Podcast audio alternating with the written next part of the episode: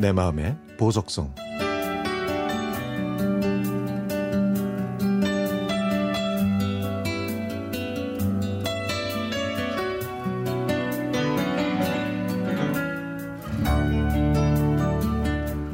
두시에 수업이 있어서 한시쯤 집을 나섰습니다. 운동 삼아 걸어가려고 조금 일찍 출발한 거죠. 길을 걷다가 지하철역 근처를 걸어가시던 어떤 할아버지를 봤는데요.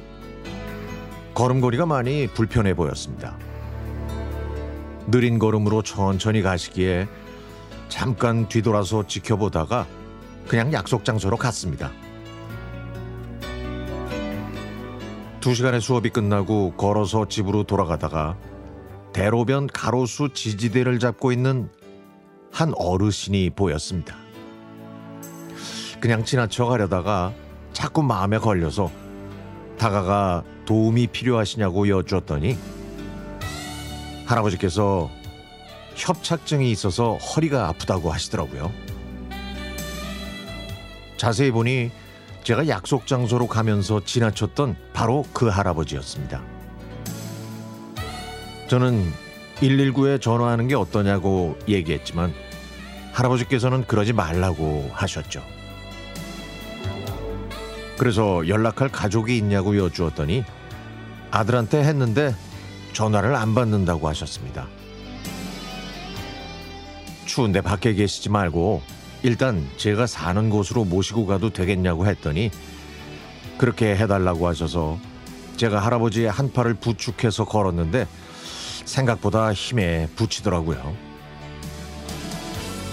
30m쯤 부축하다가 가로수에서 잠시 멈추고 다시 아드님한테 다시 한번 전화를 해보시는 게 어떻겠냐고 얘기했습니다. 다행히 이번에는 아들이 전화를 받았고 제가 상황을 설명하고 이곳으로 좀 와달라고 했죠. 그러던 사이에 어린아이와 함께 옆을 지나가던 젊은 부부가 다가와서 혹시 도움이 필요하냐고 물었고 그래서 저는 그분들과 함께 할아버지 옆에서 아들이 올 때까지 기다렸습니다. 보호자와 통화가 되긴 했지만 저 혼자 어르신을 챙겨드리기가 쉽지 않았는데 다행히 친절한 부부가 함께 해줘서 얼마나 고마웠는지 모릅니다. 20여 분 뒤에 아들이 와서 할아버님을 모시고 갔고 함께 기다려준 부부와 저는 서로 고생 많았다고 인사하고 헤어졌습니다. 얼마 전에는요 마트에서 나오다가 배낭을 맨 어르신이 지나가다가 쓰러지는 걸 보게 됐는데요. 어르신이 한참을 일어나지 못해서 주변에 있던 사람들이 부축해 한쪽으로 모셔드린 다음에 119에 전화를 걸어서 도움을 청했죠. 저도 몇 달 전에 계단을 내려가다가 갑자기 다리에 힘이 풀려서 손잡이를 잡고 겨우 내려온 적도 있었고요. 오늘은 은행 일을 보고 오다가 제 앞에서 오시던 할머니가 갑자기 인도 화단 울타리에 가슴을 찌우면서 넘어지는 걸 봤습니다.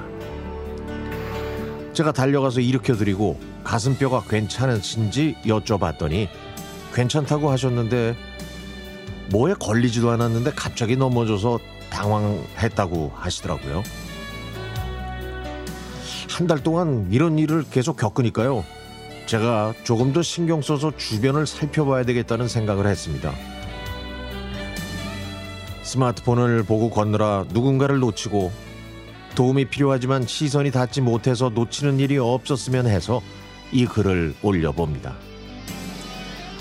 우리 사회는 누군가를 도우려는 마음이 가득하고 주변에 좋은 사람들은 많지만 미처 보지 못하고 지나치는 일도 많으니까요. 낙상 사고가 많은 겨울철 우리도 조심하고 또 주변도 좀 돌아보면서 안전하게 잘 보냈으면 좋겠습니다.